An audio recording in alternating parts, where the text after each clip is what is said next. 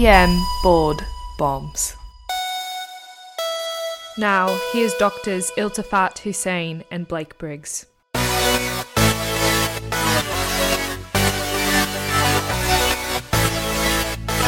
Welcome back to another EM Board Bombs podcast, where we help you study for boards, but in reality, we help you study for EM life. Hashtag EM life, my apologies. One rapid podcast at a time. I am the co-founder and co-host of EM Board Bombs, Blake Briggs. It's an absolute pleasure to be here after a nice long day shift. So I am happily recording this podcast without my comrade in arms, Dr. Iltafat Hussein. Unfortunately, he is actually busy stocking up on his challenges this week for TikTok. He regularly does TikTok challenges. You can follow him. Don't know his username. Don't even know how TikTok works. For all the social media that we have to do with this podcast, that is the one thing that I have not done. I've seen way too many people at work with TikTok, and really just can't force myself to do it. Anyway, that's enough rambling about myself. Remember that on EM Board Bombs, you come for the stems, but stay for the content, and boy, do we have a great stem for you today. For each 15-minute episode, you gain high-yield board knowledge. And speaking of social media, we're on Twitter and Instagram at EM Board Bombs. You can also find us on Meta, too. So really, we have all of the social media apps covered, I guess, except, you know, Snap and TikTok, I guess, in a way. But anyway, so you are paged overhead to the behavioral health holding area of your ED, wherever that is. It could be a chair in the hallway. It could be a whole different unit in your emergency department. Maybe you don't have a behavioral health holding and you're very fortunate where you work and you have a receptive psychiatric inpatient facility nearby, maybe across the street. Maybe they take all your patients for you. Wouldn't that be lovely? Anyway, you're paged overhead to the behavioral health holding area of your ED, and one of your patients who is currently awaiting bed placement at an inpatient psychiatric facility, does not sound familiar to all of us, is becoming more agitated. As you walk into the room, he stands up from his bed and yells, "May I have your attention, please? Will a real Slim Shady please stand up?" I repeat, will a real Slim Shady please stand up? The nurse says to you that the patient keeps asserting that he is the real Slim Shady. As she talks to you, one of your security officers, who actually goes by the name Slim, corrects the patient and says that his actual name is Slim and says, "We're going to have a problem here." Your nurse has tried multiple efforts of verbal de-escalation. Unfortunately, they have not worked. So which of the following is the best next step? Choice A, place restraints. Choice B, turn off the lights and leave the patient in his room with the door closed.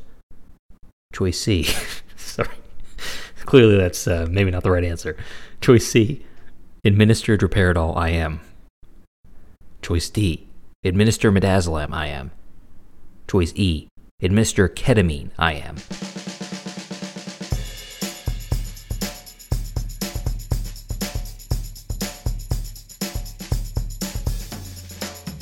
Correct answer here is going to be choice C, administer droperidol IM. Droperidol, the darling drug of emergency medicine. Who's going to win in this fight?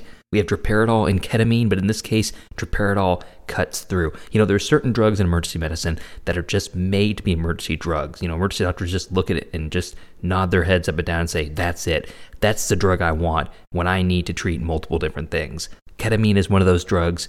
TXA maybe used to be one of those drugs, fell out of the graces recently, hasn't it? And then you have droperidol. It's back and better than ever. So droperidol's been around for years. If we talk to docs that trained even in the 80s and 90s, they've seen droperidol around. Unfortunately, it was mislabeled with a black box warning in the 2000s, but it's back with a vengeance, treating multiple different things, making waves when it came back on the market around 2019, I think, or so. Most EDs, or at least major centers, should have access to it now. I am very fortunate where I've had droperidol in multiple centers where I've worked, and I cannot tell you enough how awesome it is. But that's not just flowering compliments. I'll give you the research behind it and why this question is actually helpful for the boards. So if you like what you hear so far in this podcast, which isn't much, just a couple of really bad jokes and a cool question stem with M&M references, then you're going to love our premium podcast. I promise. I swear it's good.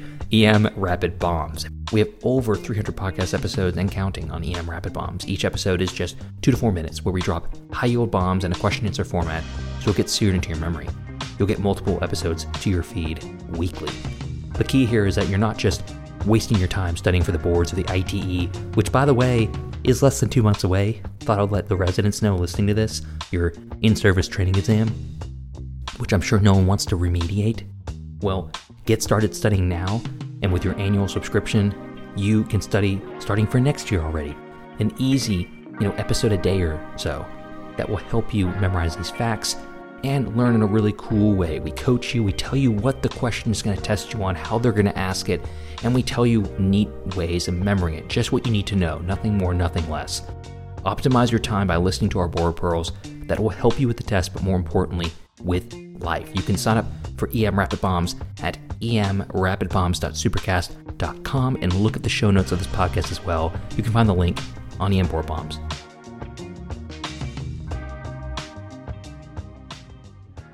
Agitated patients are often altered. The causes are many: medical, psychiatric, traumatic, and substance-induced, of course. Drug and alcohol intoxication are the most common cause of patients being agitated and disruptive in the emergency department. Now, agitation can result in violence, and this is one of the most unfortunate things in emergency medicine. Thankfully, getting a lot more attention now in the national news. Well, let's not put too much credit to the national news. The national news giving a little bit of credit. Talking a little bit about agitation. Emergency medicine news outlets talking a lot about the fact that agitation and violence are a big deal in the emergency department, and unfortunately that is the case. Many of these patients are a harm to themselves and others around them. There's close to about 40% of emergency department personnel experiencing violence at some point in their career.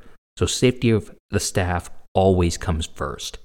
Now, agitation can be a manifestation of a toxidrome, and that's a big disclaimer here of this podcast, like an overdose or alcohol withdrawal. That's treated differently.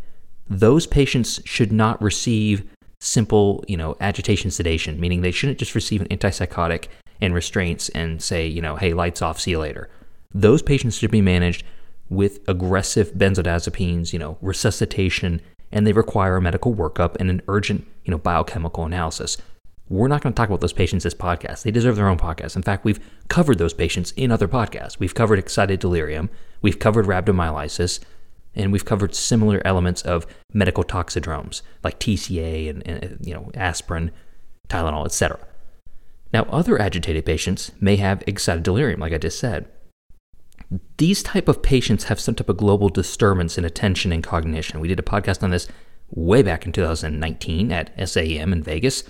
Very, very fitting. We talked about Pikachu outfits, actually, and Mickey Mouse, I think, on the street. It's a Vegas thing. You wouldn't understand unless you're there. These patients are shouting, they're violent, they're hyperactive. They can be very dangerous to themselves and those around them. Often security and police have a difficult time restraining these patients. They can be hyperthermic, they have increased strength, and these patients have a high mortality rate. There's a lot of people that can die at the scene or in transport to the ED. The patients with excited delirium need immediate attention. They're very likely going to need chemical sedation, like full sedation with, high-dose ketamine kind of things, and then require medical workup with urgent biochemical analysis. Again, the same thing I just talked about, the toxidrome. So we're not talking about those patients, excited delirium or toxidrome. We're talking about the agitated patient who is more or less just not very nice and behaving not very nice to staff and is more or less a threat to themselves and others, and it's disruptive. That's really the better word here. It's not that they have excited delirium or toxidrome, they are disruptive. Now, if the patient is violent, agitated, or uncooperative, you're not going to attempt an EKG. That is not the answer here. If there is a documented history of a known prolonged QT, let's say they've been there before and you know they have that, or let's say you somehow were able to look in the chart and see that they have a prolonged QT, or let's say you already have an EKG while they've been there and it's prolonged QT, you're going to skip the antipsychotics and move to the benzodiazepines. You can follow up with an EKG once the patient is more sedated and establish a baseline QTc for future sedation and medication choices. Of course, a point-of-care glucose should also be performed once the patient is cooperative or sedated. Covering the EKG stuff because people always ask these type of questions that don't regularly work in the emergency department. They think, well, you need an EKG before you give antipsychotics. That's not the case. The vast majority of patients are fine to receive antipsychotics. It's the patients that have a documented history of QTc prolongation that we should be concerned about. The vast majority of patients, you won't have this information, and you're just going to go for it and try to use the best agent possible. So let's talk about the best agents possible. So when you are doing therapy of the acutely agitated patient or disruptive patient, the number one step is verbal de-escalation. That is the number one answer on board tests and in real life. I mean, it is. It's the simplest thing to do. You just walk up to the bedside or walk into the room and have a good attitude with your patients, meaning that you're not a jerk. You try to approach them from a sense of understanding, and sometimes it's placing the patient in a quiet, safe location. Good luck with that in an overcrowded critical bed shortage ED, right? If you work in an ED that has empty beds all the time, tell us, please. We'll send our patients there. We're going to transfer, right? Now, minimizing contact with the other patients is also helpful. If this particular patient is in the hallway, maybe isolating him from that area is a good idea. Him or her, excuse me. And of course, securing any loose objects in the room. So that's why choice B was wrong, and I'm sorry I gave it away. Hopefully some of you didn't pick that. Turn off the lights and leave the patient in the room with the door closed. Bad idea. You're just going to cause more trouble for the patient to throw things around, to damage things, to hurt themselves. Leaving the patient and shutting the door and trying to ignore it is not going to help, right? Now, if a patient indicates potential cooperation, considering oral medications first, like ODT agents, are great. One of these is rapidly dissolving Zyprexa Zydis, which sounds like a Harry Potter spell, but it's not. 10 milligrams Zyprexa Zydis is ODT, which means once the pill's in the mouth, it's difficult to spit out. Now, then of course you can perform an EKG after and use this later as a QTc baseline. Okay, let's say none of that works. Let's say they're not cooperative, they don't want to take oral medications, or you're past de-escalation. That's when you start thinking about pharmacologic agents. Your first-line agent should be an antipsychotic. Now, that's on the boards for an agitated disruptive patient. First line is antipsychotics. In real life, that should be the case too. The evidence is strongly supportive of that. What should your first line antipsychotic be? Drum roll, please. It's droperidol. Anything from 1.25 to 5 milligrams intramuscular is great, usually 2.5 being a great starting dose. Here are the awesome things about droperidol. It has a more rapid onset than haloperidol in agitated patients and those with acute psychosis. Droperidol has been found to be a superior medication for rapid sedation of agitated patients in comparison to lorazepam or ziprasidone. Now, the effects on the QTc are also the same, it's been studied, as ziprasidone, and they're minimal. It's long been debated how much antipsychotics truly affect the QTc in a short-term episode. I'm not saying that they don't. They definitely do. But blaming that droperidol affects the QTc more than others is just plain silly. It's been disproven. It's an undeserved black box warning. And droperidol has not been found to have more extrapyramidal side effects than ziprasidone in another study. Droperidol is an effective agent in reducing agitation and violent behavior compared to midazolam as well, high-dose midazolam. Another cool thing is droperidol use results in less additional sedation being needed. Pretty awesome.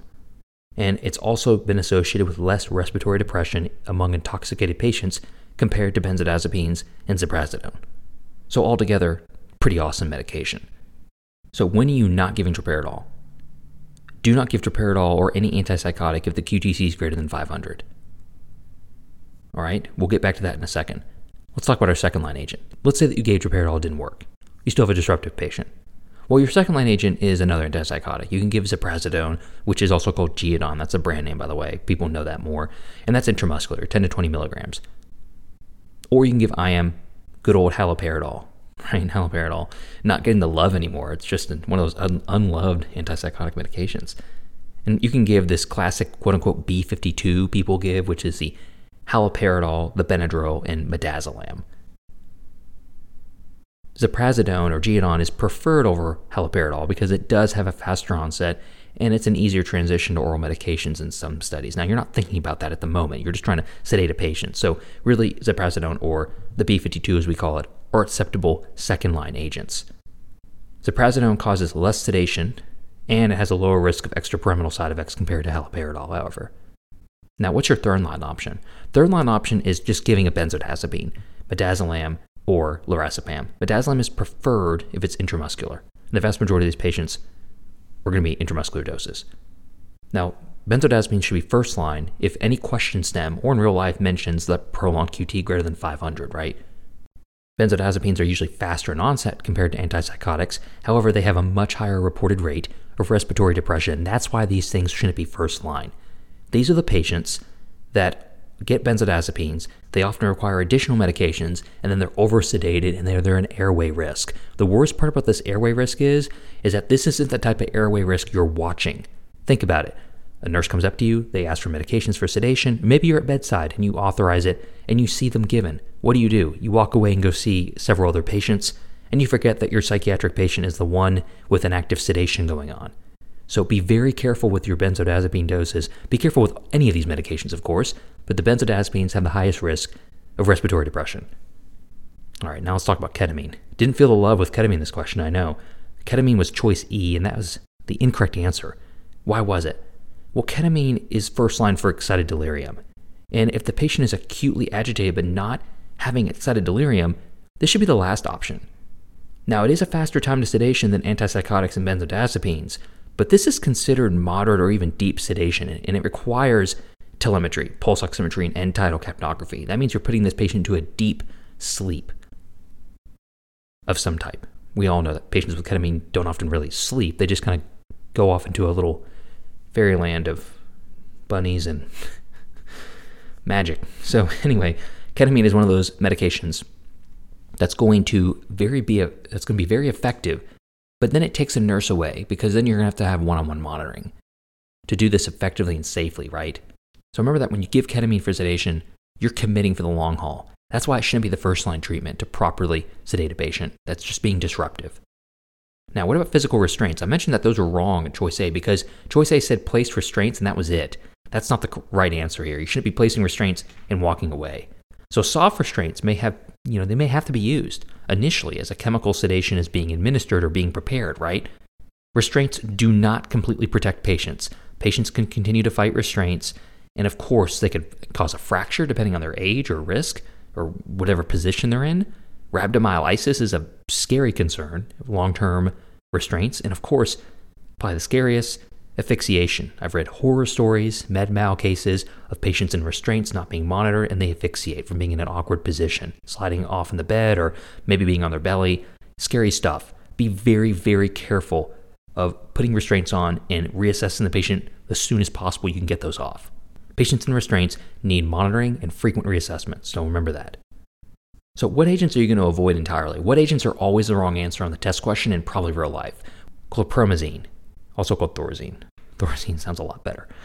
It is associated with more hypotension, more anticholinergic effects, and it lowers the seizure threshold. Now, of course, all antipsychotics technically lower the seizure threshold, but Thorazine has been studied to be worse.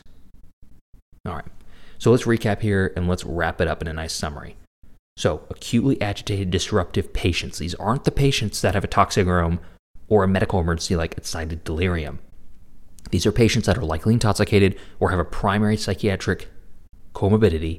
They're in the ED, they're probably being held for placement somewhere or psychiatric reassessment or just some type of hold or drug washout, whatever. Doesn't matter. They're there and they're disruptive. You've already tried verbal de-escalation. That's the number one correct answer on the test and in real life. Saves you a lot of trouble of administering drugs, someone getting hurt, holding the patient down, needle stick, etc. Verbal de-escalation is the way to go. But eventually it usually doesn't work for some patients and you have to give them medications. IM is preferred. Inject straight through the clothes. Don't try to take the clothes off and worry about the needle stick. It's very dangerous. And restraints alone are the wrong answer. Placing restraints, that choice A said, wrong answer. Turning off the lights and leaving the patient in the room with the door closed, bad answer, always wrong. Choice C was administering droperidol IM was the correct answer for many reasons.